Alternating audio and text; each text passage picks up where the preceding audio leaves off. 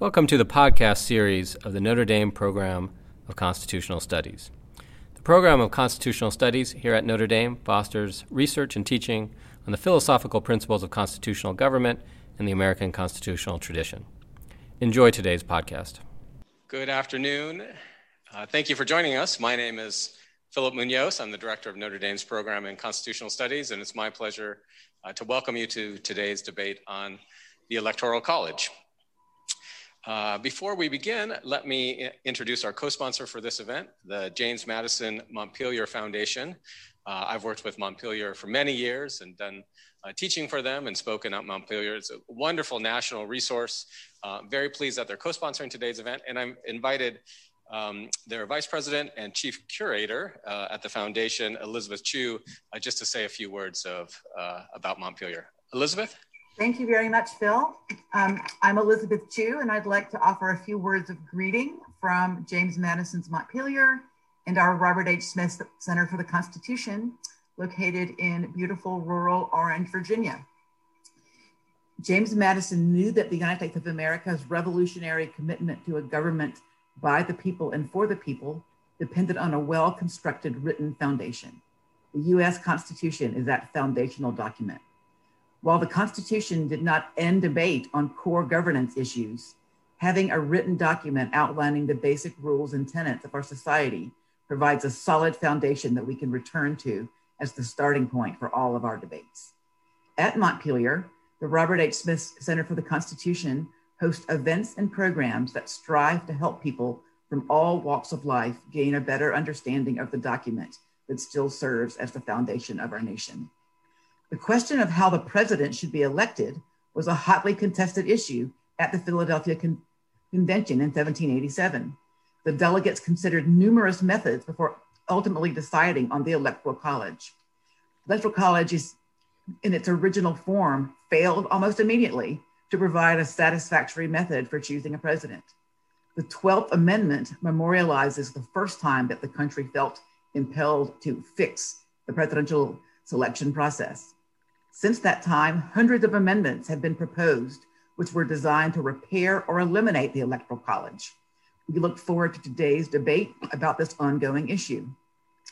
We're proud to co-sponsor today's program with the Patenziani Program in Constitutional Studies and the Tocqueville Program for Inquiry into Religion and Public Life at Notre Dame. We hope today's program will encourage informed debate among viewers and continuous improvements to our nation. Thanks for the opportunity to co-sponsor today's program. Thanks to Elizabeth, and thanks for Montpelier for co-sponsoring our debate today. Let me just go over the format. We're going to do a Lincoln-Douglas style event. So Mr. Wegman will speak first for about 15 minutes, and then Mr. England will have a response, 20 minutes and approximately, and then we'll give Mr. Wegman a few minutes to respond. I mean, of course, the original Lincoln-Douglas debates were 1 hour, 90 minutes, and 30 minutes. So we're taking it easy on these gentlemen today. We have a tradition here at the program, which is we have a student do the formal introductions for our speakers. So I'm going to call to the screen, Alex Badston. Alex is a junior, right? A junior. She's here in my constitutional law class, which the students in the background are from my con law class. She's from Louisiana, and she'll introduce our speakers. All right. Hi, good afternoon, and thank you for joining us today for this constitutional studies debate on the Electoral College. First, we have Mr. Jesse Wegman, who will be arguing against the Electoral College. Jesse Wegman is a member of the New York Times editorial board, where he has written about the Supreme Court and legal affairs since 2013. He graduated from New York University School of Law in 2005. Mr. Wegman is a widely published news and editorial writer, but has also authored a book recently published in 2020 by St. Martin's Press titled, Let the People Pick the President, The Case for Abolishing the Electoral College. Next, we have Mr. Trent England, who will be arguing in favor of keeping the Electoral College. Mr. England serves as Executive Vice President and the David and Ann Brown Distinguished Fellow at the Oklahoma Council of Public Affairs. He is the founding director of Save Our States, a group dedicated to defending the Electoral College from the National Popular Vote campaign, which would nullify the Electoral College without a constitutional amendment. Mr. England earned his law degree from the George Mason University School of Law and a Bachelor of Arts in Government from Claremont McKenna College. Please join me in welcoming our two speakers today. Hi, everyone, and thank you so much. Thanks to Notre Dame and to the Constitutional Studies Program and also the Robert H. Smith Center for hosting this debate.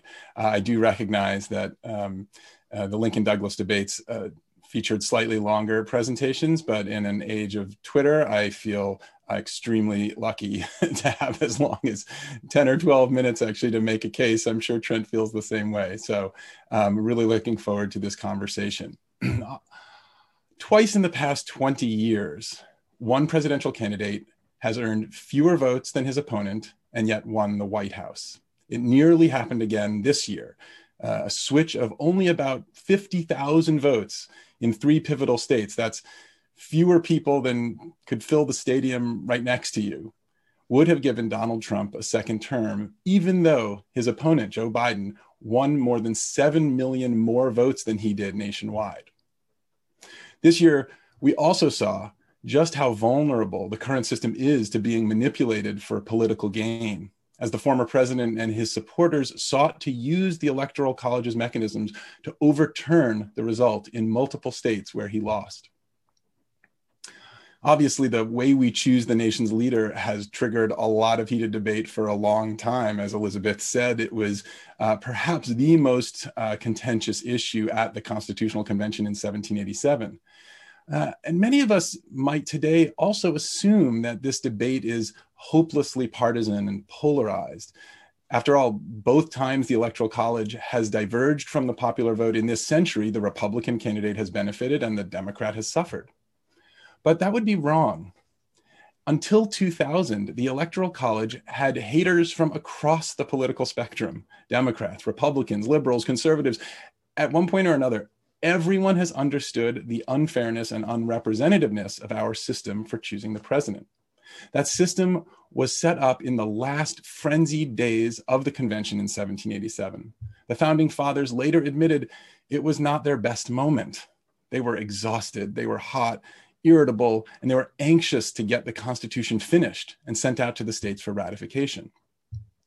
Almost immediately, as Elizabeth said, the system that they devised stopped working as they thought that it would.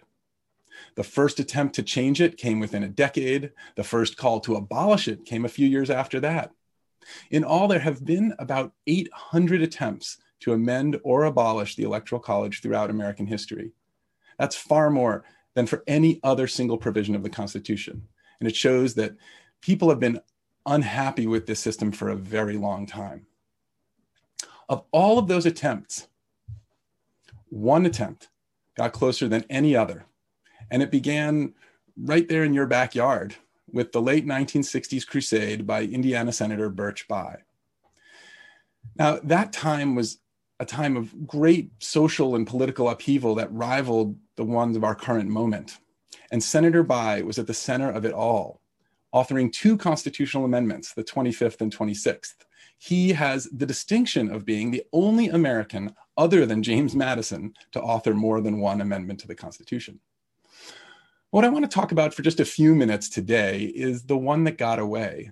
That would be Bayh's third amendment, which would have abolished the Electoral College and replaced it with a popular vote. Now, Birch Bayh, as anyone who knew him could tell you, was not a radical reformer. He was a centrist Democrat known for working toward bipartisan solutions to big problems. And he was a believer in the Electoral College at first. But then he started researching the issue, holding hearings, hearing from witnesses, experts, reading archival reports, and he realized he had it wrong. In May of 1966, Bayh gave a speech on the floor of the Senate announcing he'd changed his mind and supported a popular vote for president. I'm going to just read you a couple of passages from this speech. He said, "Some may say this proposal is too new, too radical a break with tradition. In all honesty, I was among that number only a few short months ago. But I came to the conclusion that this idea was not truly a break with tradition at all. It was, in fact, a logical, realistic, and proper continuation of this nation's tradition and history, a tradition of continuous expansion of the franchise and equality in voting." Bayh then ticked off the major moments in that expansion. First, letting poorer white men vote, then black men after the Civil War, then letting people vote directly for their senators, then women. Half the adult population won the vote in 1920, then 18-year-olds half a century later. In fact, Bayh said, we have only one election remaining wherein some votes are not equal to others and wherein millions of votes do not count in the final result. And that is in the election of the most powerful political officer in the world, the President of the United States. Now, on the same day Bayh gave that speech, Gallup released its first ever national poll on a direct popular vote. 63% of Americans said they favored dumping the Electoral College for a popular vote. Within 2 years, public support for the popular vote had risen to 80%, 80% of Americans. It had support from across the political spectrum, the Chamber of Commerce to organized labor, from the American Bar Association to the League of Women Voters. And then came the election of 1968, when George Wallace, the former Alabama governor and staunch segregationist, ran a third-party campaign that netted 46 electoral votes all throughout the Deep South.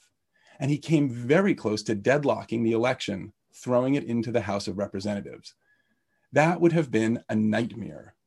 The Constitution provides that if no candidate wins a majority of electoral votes, the House decides the winner, with each state getting a single vote.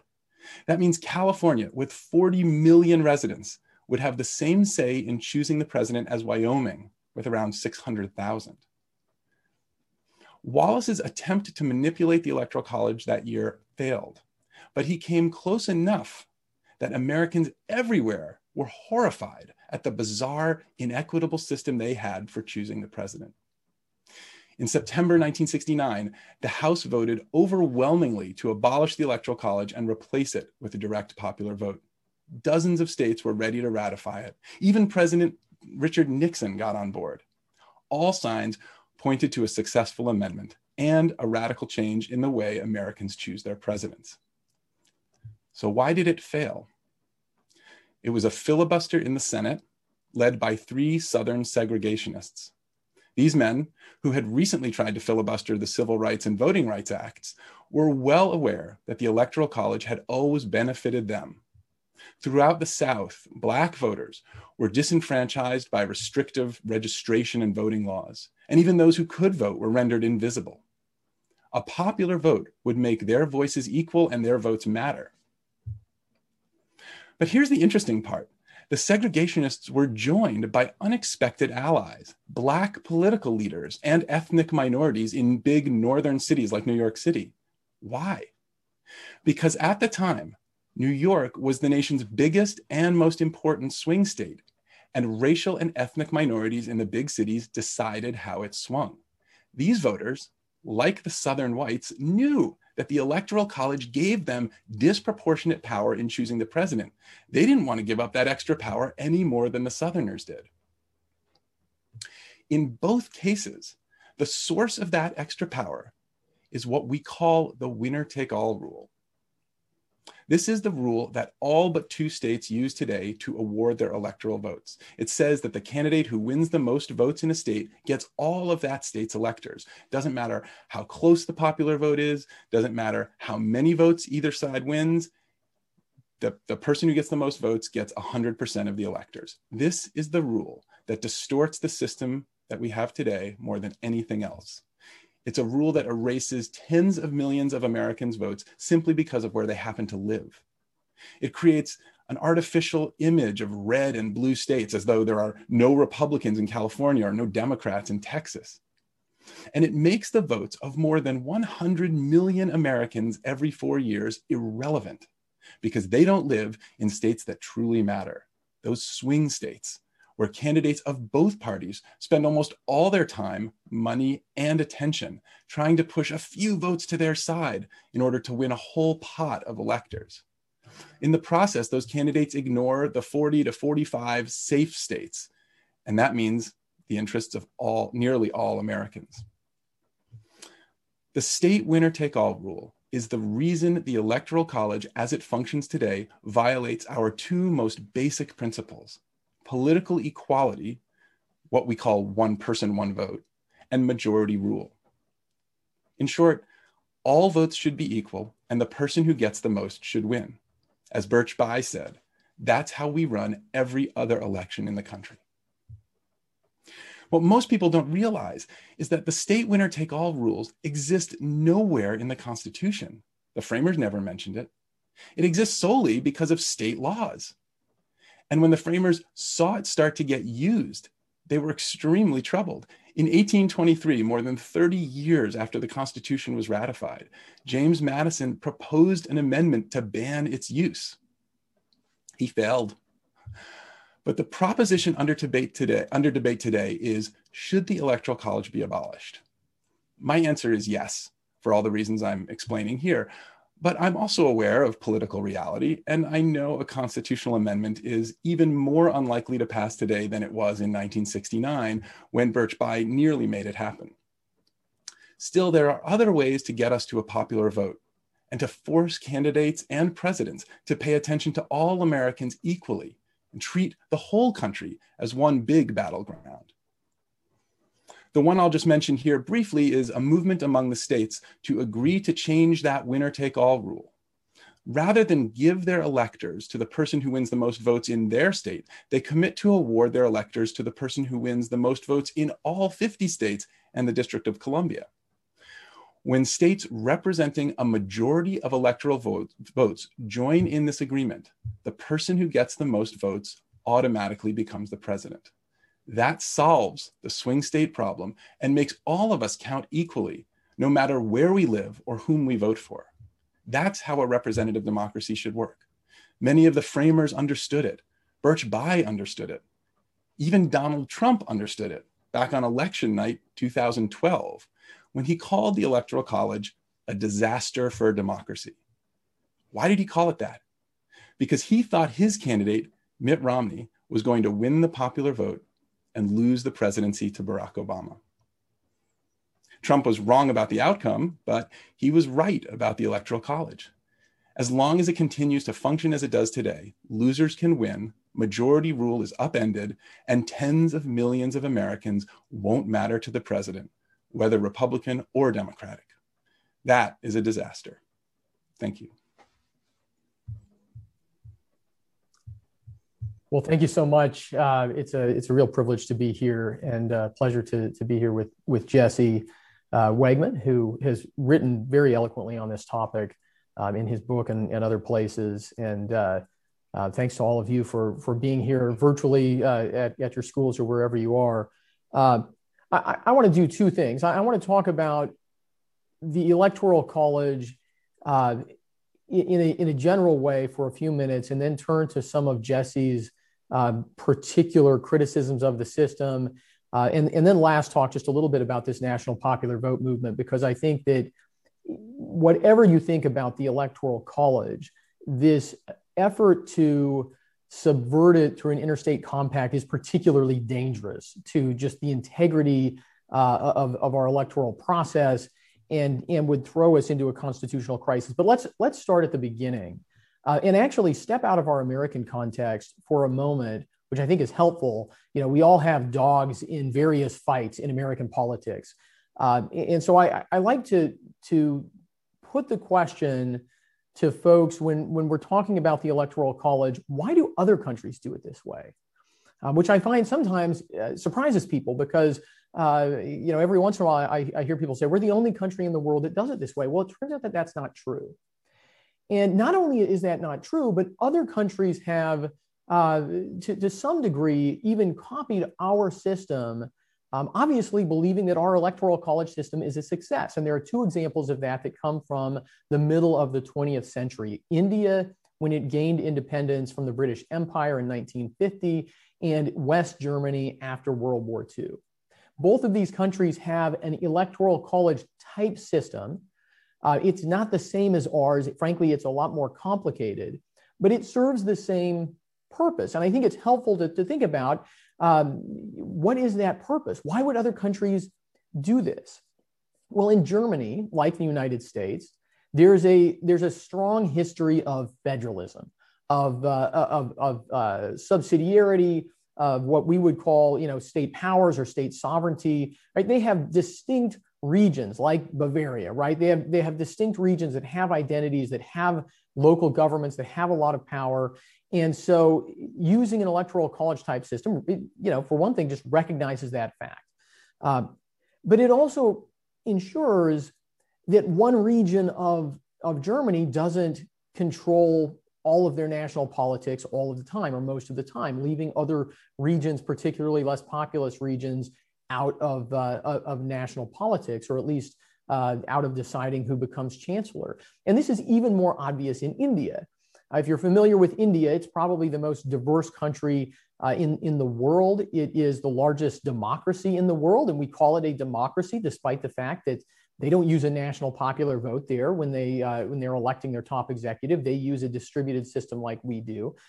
India has different religious groups that sometimes are at odds. It has different linguistic groups, larger linguistic groups that then break down into, I mean, hundreds of smaller linguistic dialects, right? India is a profoundly diverse nation. And when they set out to create a democratic system, they recognized, as many other countries have, that if you have a majority of the population that's Hindu, that's at odds with a minority of the population that is Muslim, if you create a political system where the part of the population that is in the minority never really has an opportunity to engage in a certain important part of the political system, that political entropy is likely to prevail, right? That society is likely eventually to tear itself apart because the minority group is going to say, we don't have anything at stake here.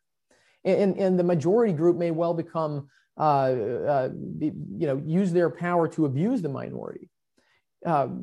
Jesse said that our two most important political principles, if I have this right, are political equality and majority rule. And I don't think that's right.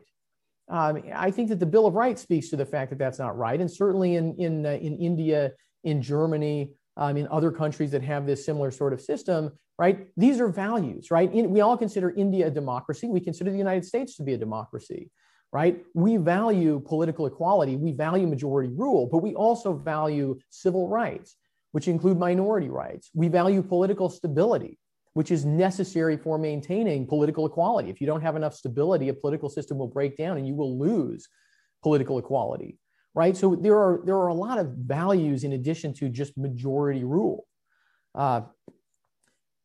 So what about other countries? Places like Great Britain, Canada, Australia, Spain that use parliamentary systems, right? They're doing something similar to what we do through the Electoral College. There's always nuances when you get into parliamentary systems, but for the most part, they have geographic districts that elect a member of parliament, and the parliament elects the prime minister, right? That's the basic outline of a parliamentary system. They're not all the same obviously, but this is like our Electoral College system, right?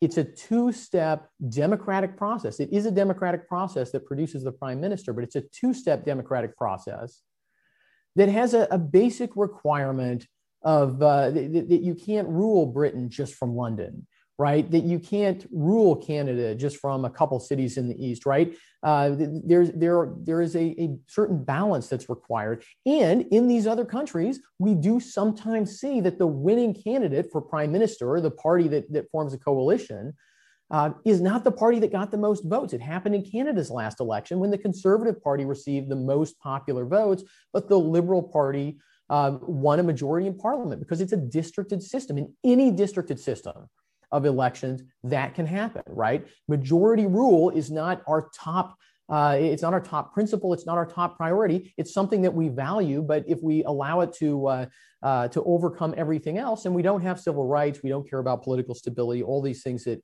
we actually know that we value. Here's another example, and we'll dig into the Electoral College more specifically. Think about a treaty. Think about when the United States is negotiating a treaty with China. Now, we could say, look, majority rule, we'll come up with a treaty, and then we'll just have all the Chinese and all the US citizens vote on the treaty. And if a majority want the treaty, then the treaty will take effect, and if not, right? Well, you know, I don't think any American would accept a system like that, because every American could vote no and be outvoted by every person. And now, of course, China doesn't allow all their citizens to vote, but the example is obvious, right? We don't negotiate treaties that way because we understand that it matters that a majority of Americans support the idea. And it matters that, you know, matters to us more than it matters to the Chinese authorities that that treaty we're negotiating with China actually serves their interests as well, right? Building political consensus in different geographical areas, right, is sometimes very common sense. And I think in the case of the Electoral College, that actually holds true. So let's talk a little bit about what the Electoral College does specifically in the United States. I mean, it has this effect, right? It creates a certain requirement for geographical balance. And people say, oh, you know, the safe states don't matter. Well, that's hogwash, right? You can't be a legitimate national political party or a legitimate national political candidate without having a large base of support. And to the extent that that large base of support is not perfectly evenly distributed around the country, you're going to have some people in some states that form majorities that already like you.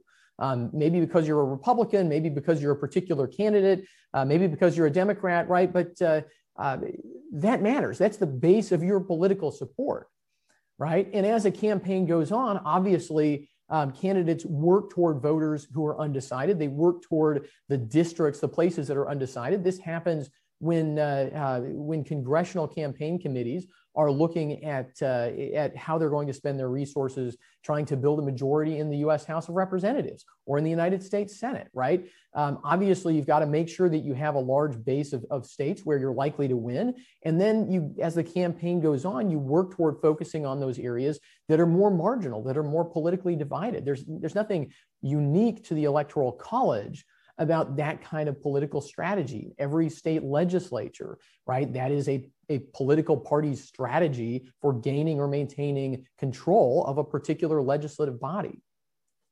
The Electoral College also keeps states in charge of elections.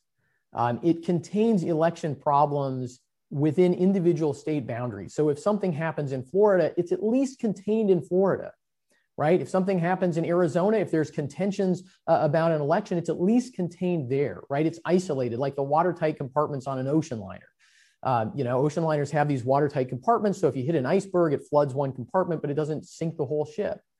This is how our elections work. We distribute the power across the country.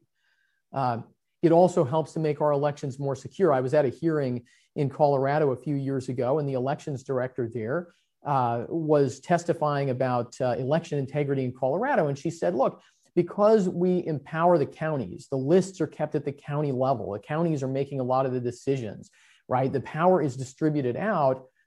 She felt very secure in the way that Colorado runs their elections, right? And this is true at the federal level as well. Because we push this power down to the states, if we have a problem, it's contained in an individual state.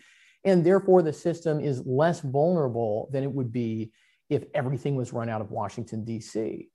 And frankly, it also makes the system a little bit easier to trust in that presidents or presidential appointees have almost no power over presidential elections. I mean, look at this last election, right? The president of the United States was making statements to state officials to stop counting or to do this or to do that, that was in his benefit. And none of those state officials, as far as I'm aware, not a single one of those state officials to whom those commands were directed actually did what the president wanted that person to do, right? That's amazing, right? That is because we have a system of states, a system of decentralized power in the Electoral College. What else does it do? Jesse mentioned, I was glad that he sort of gave me an easier job because he told some of these stories from history that are important to understand. And he mentioned that the last time there was this effort to amend the Constitution to get rid of the Electoral College, that there were a number of civil rights organizations and civil rights groups that opposed it. And that went before the United States Senate Judiciary Committee and testified about the importance of the Electoral College. Right? Why did they do that? They did that, and Jesse's absolutely correct on this. They did that because they saw it as being in their benefit politically, because they could be, you know, their particular constituency, whatever it was, might be the constituency that would swing a particular state. New York was the obvious one, but there were other states as well, where, you know, at that time, the black vote might be essential to the Democratic Party winning a state. Right? Today, you see Republicans reaching out to Hispanic voters to make sure that they can win in Florida and Texas, right? Because of the Electoral College. And that, I think, is the irony of our distributed system for electing the president of the United States, our two-step democratic process, is that by pushing the power down into the states, by requiring support across the country, right, in a larger number of geographic areas than would otherwise be the case, we actually make our politics more national and more unified, right? Both political parties are courting the votes of all sorts of minority groups, right? Because any one of those minority groups might swing one of the states that's going to be important in a particular election. And nobody knows quite what that's going to look like, even on election day. As it tends to turn out, right? The Electoral College makes our politics more inclusive than it would otherwise be. Finally, about the National Popular Vote Interstate Compact, which Jesse mentioned, this is an effort to effectively abolish the Electoral College without amending the Constitution. It's especially problematic because, you know, you think about a national popular vote system like France has. You know, France, Russia, Iran. There are some countries that use some large countries that use a national popular vote. You know, in a country like France, they at least have a two-step election. And typically, when people have proposed constitutional amendments to abolish the Electoral College, there's some sort of provision to make sure that you don't have a very small plurality winner. The National Popular Vote Compact has no provision like that at all. You could have a situation where 5 or 6 or 10 or 12 candidates are running, and the winner might be someone who achieved, you know, 20, 23%, which, by the way, is what Emmanuel Macron in the first round of the last French election received. He got 23%. Marine Le Pen got 21%. They went to the final, two-person election, and Macron obviously won. 600,000 French voters, however, in that election cast blank ballots in protest because they regarded that direct democratic majority rule system as being undemocratic because they were left with a choice between two candidates supported by 44% of the electorate. So even if you have a runoff, you can still wind up with results that are much less democratic than they appear if you scratch the surface. But the National Popular Vote Interstate Compact has no provision to make sure that you have a majority winner or even a large plurality winner. It also, because it doesn't change the Constitution, it leaves most of the power over elections at the state level, which is a good thing, unless you're trying to aggregate all of the state vote totals. The way National Popular Vote works, each state in the compact attempts to aggregate the vote totals from all of the other states, despite the fact that states have all sorts of different rules and processes for how they run their elections. I think it's a recipe for disaster. I think it may be a smart tactic for opponents of the Electoral College to advance their cause, but I think as public policy, the National Popular Vote Interstate Compact would be a disaster for our country, much worse than making some change at the constitutional level.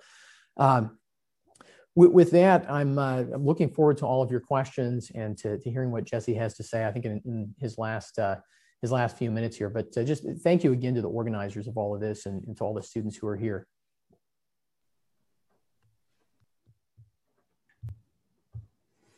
Hi, I think I have a few minutes to respond. Is that correct? Okay, so let me address what Trent just said on first on theory and then on practice. I think, first of all, it's interesting that he spent a lot of time talking about other countries. I think we could talk about the practice in other countries. There's a lot of it is apples to oranges. As he noted, parliamentary systems are just fundamentally different than the presidential system that we have here in the United States. But I think we need to focus on the United States because we invented the Electoral College, and we're really the only modern democracy that uses this precise system. And I still stand by all my criticisms of it.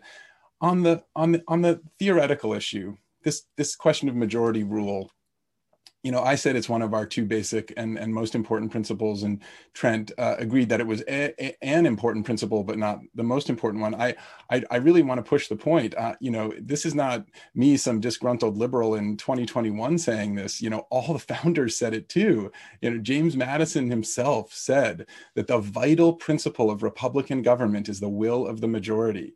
And he was not alone in saying that. Majority rule is the most important value, and that's because it is the only rule that treats all votes as equal. Any other rule is going to, by definition, treat some votes as worth more than other votes. So I really want to emphasize that. And we know majority rule is important. We know it in our heart. That's why Donald Trump tweeted that the Electoral College is a disaster for democracy. Nobody thinks it's fair to win more votes and yet lose an election. It's just not how it works. And it's not how we run any other election.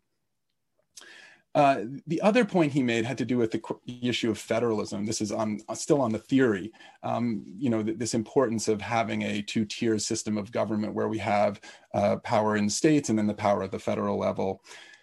I agree. Federalism is a crucial component of the American system of government, and it brings us lots of benefits, and it has, you know, many downstream effects that are positive.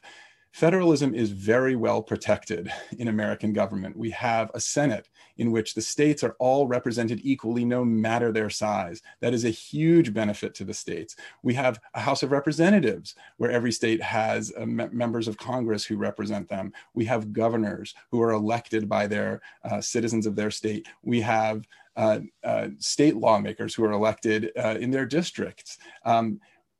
We have one national office, and that is the President of the United States. And my argument is, and I'm not the first one to make it, is that that office should be elected by all the people together equally, no matter where they live. That is the essence of a Republican system of government. It is the essence of a representative democracy, to choose your leaders by majority rule. This is not, you know, direct democracy, pure democracy, mob rule, whatever the terms. Trent didn't use those terms, but we hear them very often in, you know, attacks on the popular vote. Those systems are ones in which people are actually voting directly on the laws, deciding the laws that affect them. This is about electing our leaders, who will then pass those laws and enforce them. And in that system, there is just no compelling case for any way to do it other than majority rule. Now, just briefly to touch on Trent's comments about what the Electoral College does today, I have to disagree on a number of these points. First, he mentioned that the Electoral College contains problems within a state. So it kind of cordons off any issues that might occur in a state. And he actually said it like Florida's problems are contained in Florida. And I think Florida is actually a great example for the opposite point, which is that a single state's problems can actually affect the whole country. Let's go back to the election of 2000. Remember this, on election night in 2000, we actually knew who had won the most votes in the country that night. Al Gore had won the most votes. He'd won about 500,000 more votes.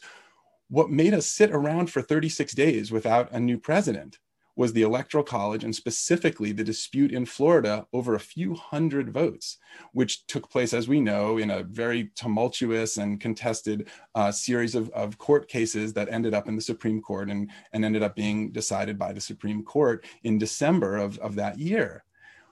If we weren't waiting on Florida, we would have known who the president was. So Florida's problem, far from being isolated to Florida, actually affected the entire country and kept us from knowing who our next president was. This is sort of related to another point he made about security, where he said, because elections happen at that local level, it's harder to attack the system in a way it would be if it were all happening at the federal level. I agree with him about that.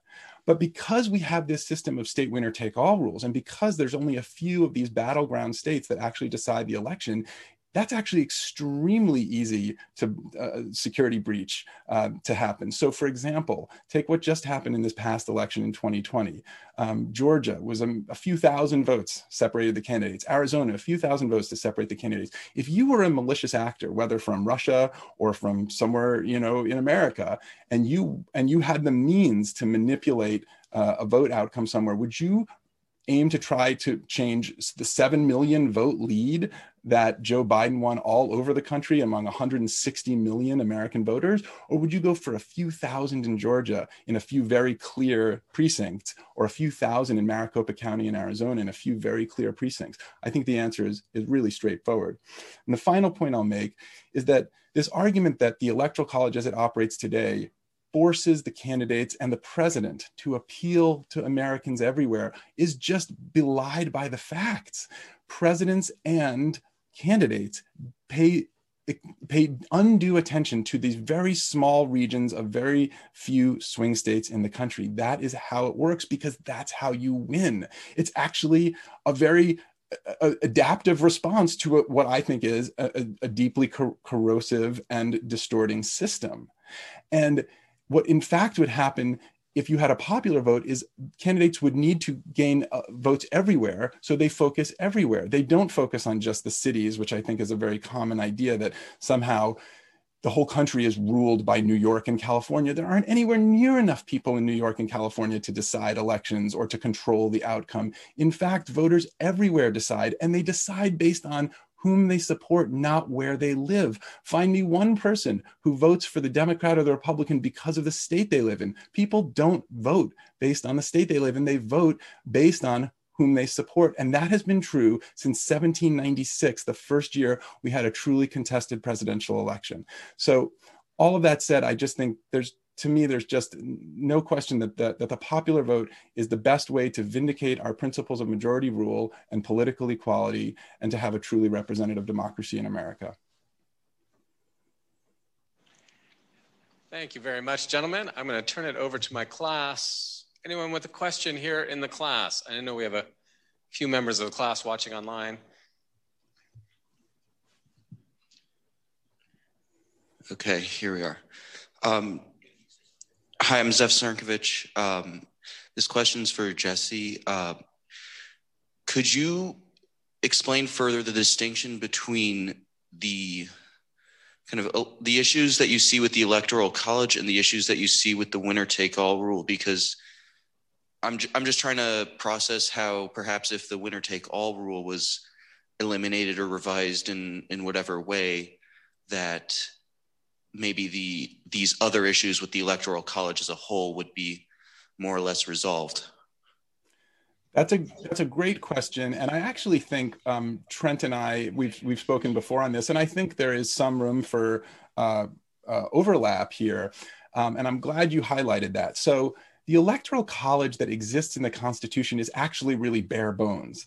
It lays out how many electors each state gets, right? And we know that that is equal to its representation in Congress, its number of representatives plus its 2 senators. And then it has these other provisions for how to deal with it if there's no winner of the majority winner in the Electoral College.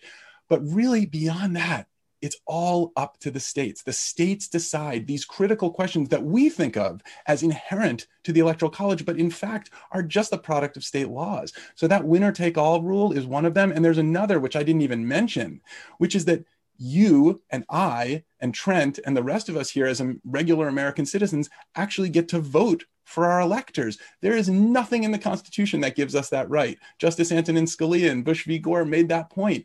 States decide whether we get to play any role at all in choosing the president. And as we just saw in November with the effort of former President Trump and some of his allies, state lawmakers could take that right back and say, we don't care what you say, we're gonna choose the person we want for president. They have the absolute constitutional authority to do that. They don't have the authority to do it after the election, but certainly between now and 2024, I would not be surprised if you saw some states try to do that. So when you realize how much of the system that we call the Electoral College is actually just an artifact of state-based laws, you realize there actually is a lot of room for changing the system even without abolishing it from the Constitution. Now, as Trent said, this should happen at a constitutional level. in one sense, I actually agree with him there. I would prefer it. It would be, for me anyway, from where I come from politically and sort of theoretically, it would be cleaner to have it done at the constitutional level. I also recognize that, constitutional amendments are just right now for partisan reasons and for political reasons are extremely difficult to pass, more difficult than I think they should be. And certainly I think more difficult than the framers expected them to be. So what can you do? You can use that winner take all system, which, Trent described it as sort of the National Popular Vote Compact that I was talking about as being a kind of subversion of the Electoral College. But I don't really see it as any different from the system that we have now, which is in effect a national compact among the states to award their electors on the state winner-take-all rule. They didn't agree to it and sign on the dotted line, but they're all doing it because it's in their interest to do it. And it would not be in their interest to switch to another system while other states kept that rule. So part of what this idea of the National Popular Vote Compact is, and I think there's reasonable people can disagree on whether it's the best way to get to a popular vote, but the way that it works is to change that winner take all rule, to switch it from the state level to the national level. The states that are doing it are counting everybody's votes. They think everybody's votes should matter in the presidential election. And I think that's really the essence of the issue. Now, whether you did it that way or say by changing to a proportional system, which I think has a lot of problems, proportional by which I mean states would award their electors proportionally based on what the vote in the state was, rather than winner take all 100-0.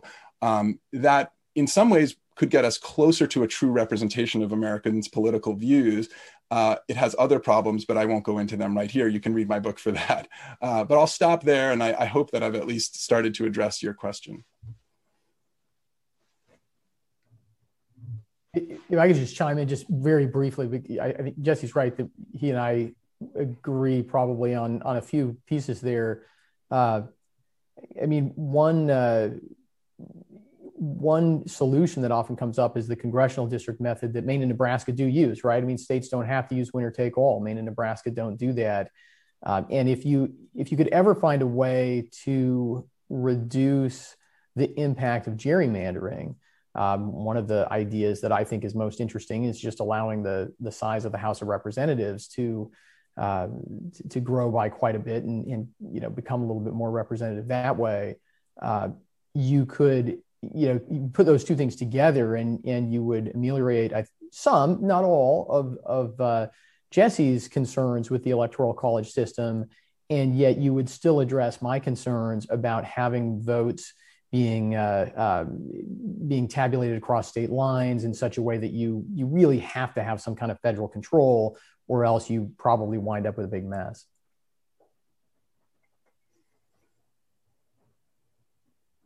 By the way, I'm a huge fan of expanding the House of Representatives. I've written about it, and we're in total agreement that that's something that's much easier to do than any changes to the Electoral College. Yeah. Hi, thank you very much for speaking to us today. I'm Sean Tehan. I'm a junior in the class, and my question is for Mr. Wegman. How do you answer the idea that the National Popular Vote State Pact is unconstitutional because Article 1, Section 10 says the states shall not enter into agreements with one another without the consent of Congress? So two answers to that. First of all, I know that that the people who are running the compact, which is a group of both liberals and conservatives who don't agree on much, but they agree on this one issue, are actually working to obtain consent in Congress for the compact. That said, more than 130 years of Supreme Court opinions has made it very clear that not all interstate compacts require the consent of Congress. Which kinds do? The kinds that infringe in some way on federal authority or federal sovereignty, the sovereignty of the federal government, the power of the federal government. Now, as we've been talking about here for several minutes, the federal government plays no role in states' decisions of how to award their electors. That is a purely state decision. So there is no impingement on any element of federal sovereignty by changing the way that they award those electors, and therefore there is no requirement under the relevant Supreme Court jurisprudence to obtain congressional consent. That's the sort of thumbnail answer to your question. I have no doubt this would be litigated if the compact were to come into effect by getting 270 electoral votes to sign on. I know it's one of the main challenges, but to me, and I'm not saying that I'm certain about how it would come out. I think, the makeup of the Supreme Court determines everything. So, we right now have an extremely conservative court, and I wouldn't be surprised if that played a role in how that issue were decided. But I'm telling you, based on 130 years of Supreme Court jurisprudence, I don't think there's any question that it's the type of compact, the type of agreement among states that doesn't impinge on federal sovereignty and thus doesn't require consent. And then I had a second quick question. So Chesterton kind of always laid out that the burden of proof is on the reformer to get rid of an institution. And so I guess my two questions derive from that. To Mr. Wegman, what is the purpose of the Electoral College, and why do we no longer need that purpose served? It's interesting, and I would like to hear from Trent on that too. It's a fair challenge. It's also a little unfair in that the Constitution, you dance with who brung you, right? Like, this is the system that we have been bequeathed by people who had a lot of vision and a lot of brilliance and a lot of foresight, but who also had a lot of flaws and who made a lot of big mistakes. One of which, slavery. We actually fought a war over that. More 700,000 people died in order to eliminate it. There's a lot of things about the original Constitution that were not right morally or politically, and they've been changed. The burden, I guess, was on abolitionists of slavery to make their case that reform was necessary, but it was clearly, in the eyes of history, the morally right thing to do. I think the reason that I can meet that burden, and that advocates of a popular vote can meet that burden, is because we can all see with our own eyes just how distorting of the American political landscape the current system is. So whether you want to advocate for a straight up constitutional amendment or for some sort of other measure like the popular vote compact, or, as Trent said, the congressional district allocation, I think we have to recognize that there's actually a lot more flexibility built into the system now than we think. So it's not a simple debate between electoral college and popular vote. The electoral college is sort of a framework for a lot of different things that could happen. And what ended up happening was this choice among the states to go to that winner take all rule. It's certainly not the only possible way to choose a president. And I think we have plenty of evidence that it's definitely not the best. I mean, I will chime in on that. The original purpose of the Electoral College, which I think, sometimes people find surprising because they don't necessarily know the context, was to make sure that the president was independent of Congress. Because the default, the original rough draft of the Constitution, called the Virginia Plan, would have had essentially a parliamentary system where Congress would have elected the president. They talked about, well, maybe you have governors or some subset of Congress elect the president. The founders wanted a multi-step system to select the president. A lot of that was about, hoping that they could find people who were more like George Washington than like Aaron Burr, to put it colloquially. And yet they didn't want the president to be beholden to some other group of office holders. And so if you think about the Electoral College, it's sort of like a pop-up Congress, right? I mean, it is, right? The math is based on the House and the Senate within, the number of senators and House members from each state, except they can't be federal officials. They come into being just to choose the president, and then they go away, and they're gone, never to be heard from again. It really was thought of, I think, at the beginning as being an alternative to congressional selection, to make sure that the president was independent. A lot of the other things that I see as benefits really developed later as the system kind of fell into place, because Jesse's right. I mean, a lot of the power was delegated to the states, And there was a lot of experimentation, especially in the early, the late 18th, early 19th century, with how states were going to choose their presidential electors. And I'll just add to that, yes, Trent's right. Keeping it out of Congress was a major concern for many of the delegates. Another one was this concern of the American people not really knowing enough about national political candidates, because there was no TV, there was no radio, there was very poor transportation network. So people didn't go very far from their home. There was an idea that you had this intermediary body of men, of course, only men who were educated and understood the politics at the national level to make a wise decision. Of course, first of all, that concept fell apart within 10 years when national political parties developed and people became partisans, literally, for either John Adams or Thomas Jefferson in 1796. And of course, today we know far more than we could ever want to know about our candidates. So that really isn't the issue. And then, of course, there's the factor of slavery.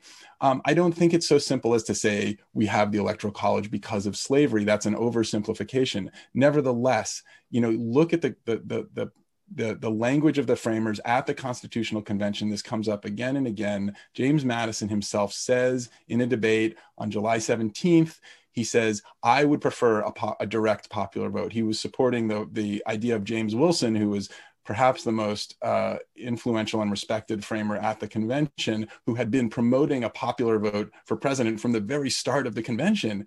And he wasn't getting a lot of buy-in for many reasons. And one of those reasons, as James Madison acknowledges, is he says, I think it would be best to have a popular vote for president. But he says, and I'm paraphrasing here, the South isn't gonna go for it on the score of the Negroes. That's what he says, on the score of the Negroes. He's recognizing that in a popular vote, the South suddenly loses influence because half of their population can't vote. They're enslaved. They have no rights at all. So, while in the end, the adoption of the Electoral College was done for several reasons, and that Trent named one of them, and we've discussed a couple others, that role of slavery was central to every major compromise that was made at the convention in 1787, and we can't take it out of the picture. It is central to how everything has developed since. Thank you. Okay, gentlemen, we have a bit of a line here of students in about 15 minutes, so I'm going to encourage you to try to be relatively brief in your answer. Abraham.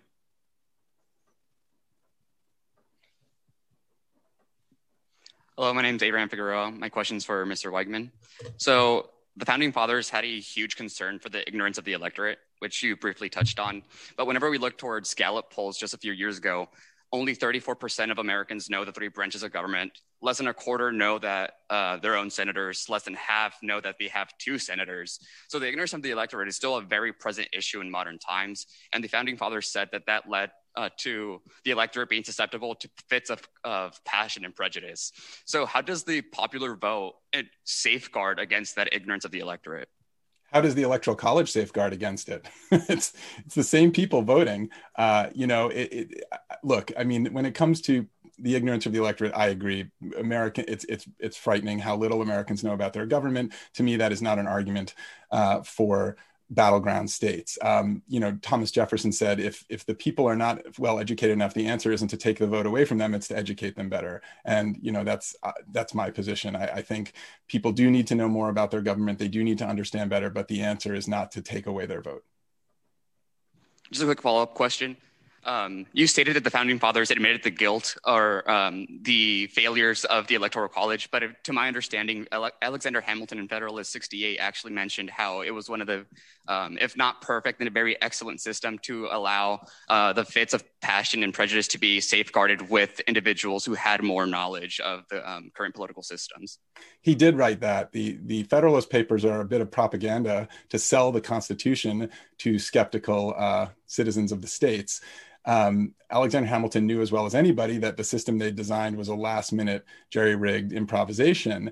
And in fact, he writes a letter right around the same time as he was writing that Federalist Paper 68. He writes a letter to James Wilson, one of the other founders, in which he says, essentially, this system is is a mess and it's going to blow up in our faces. And he was talking at that time, before even the first election, about how to manipulate the Electoral College in order to ensure that George Washington became president.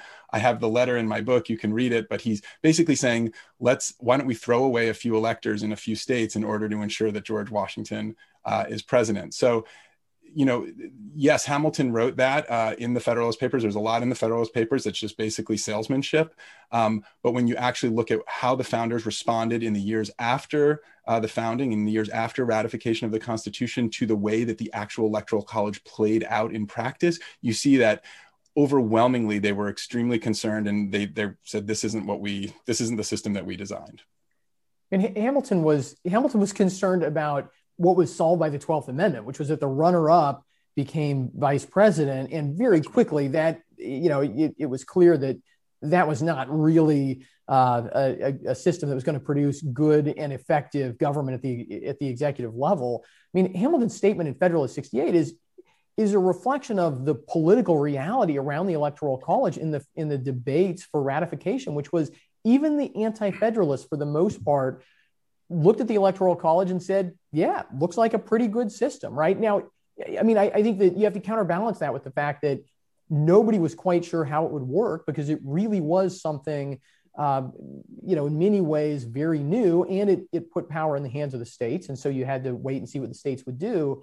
But it was true that, I mean, even people who were against ratifying the Constitution, with just a couple exceptions, looked at the Electoral College and said, yeah, we think that's a good system, right? And that's basically what what Hamilton writes there.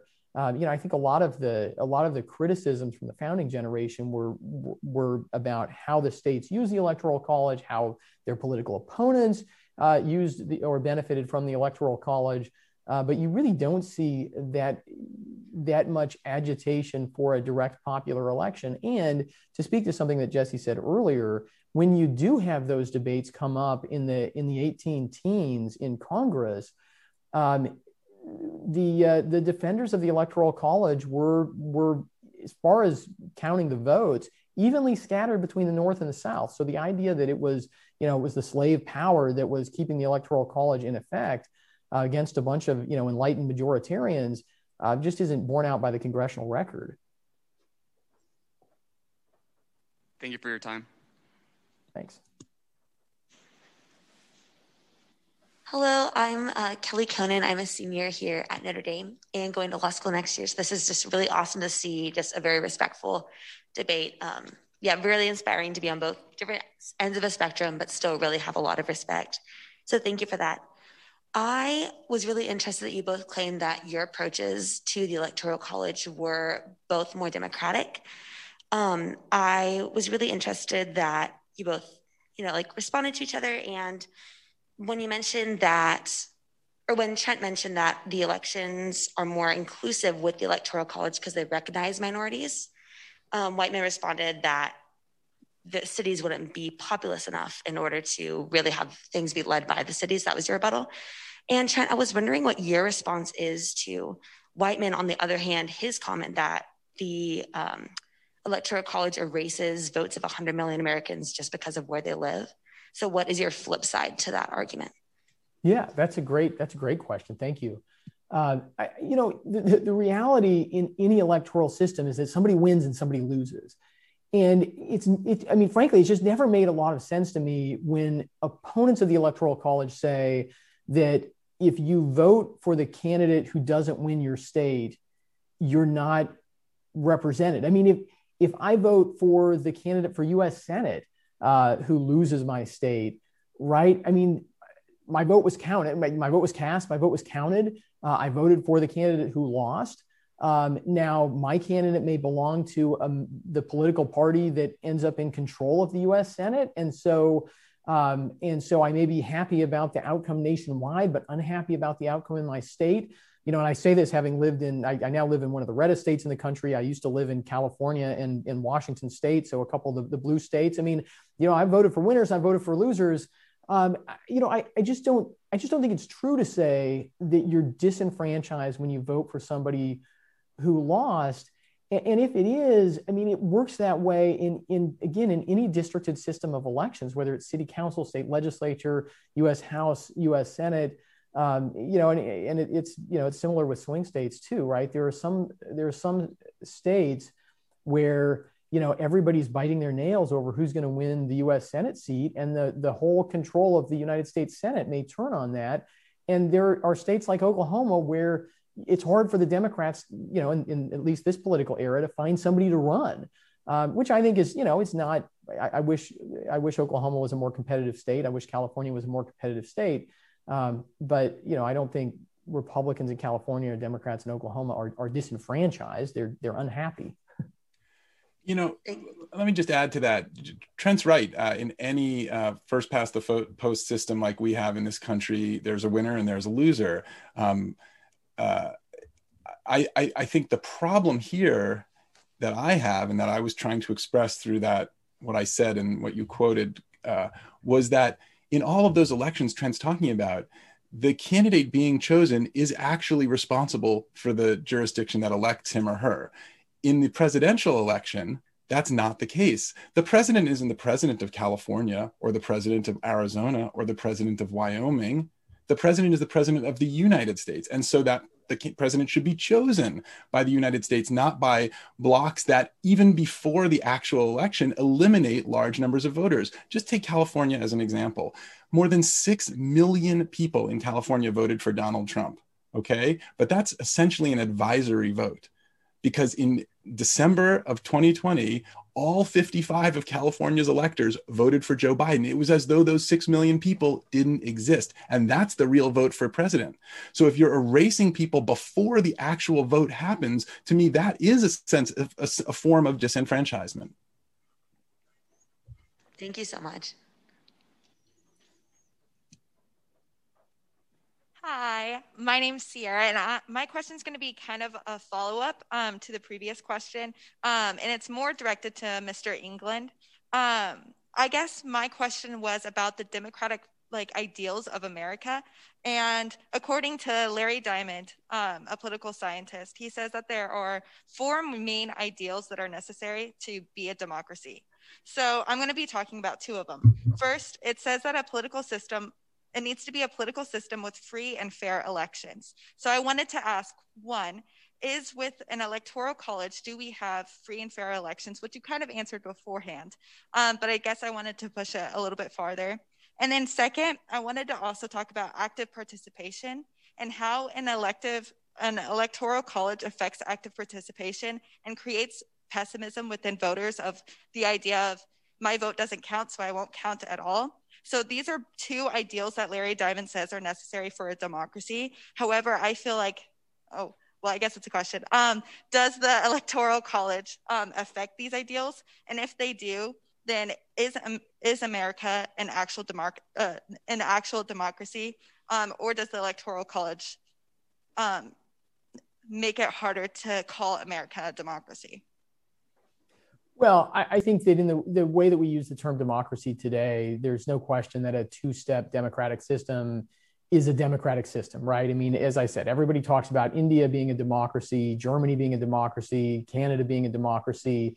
And all of those countries have systems where not only are they breaking up the vote by geography, not only is a certain part of their electoral system a 2-step democratic process, but literally within those systems, you can have a candidate who does not receive the most popular votes, or their party does not receive the most popular votes, and that candidate can go on to be chancellor or to be prime minister, or in our case, to be president. So, unless we want to define democracy in purely majoritarian terms and say that a democratic system is only about and really even majoritarianism is sort of a misnomer, because what we're typically talking about is some sort of plurality system.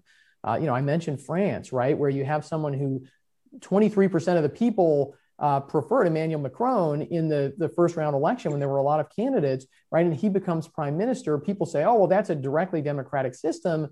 Well, a lot of French people don't believe that it is, right? They don't feel that way.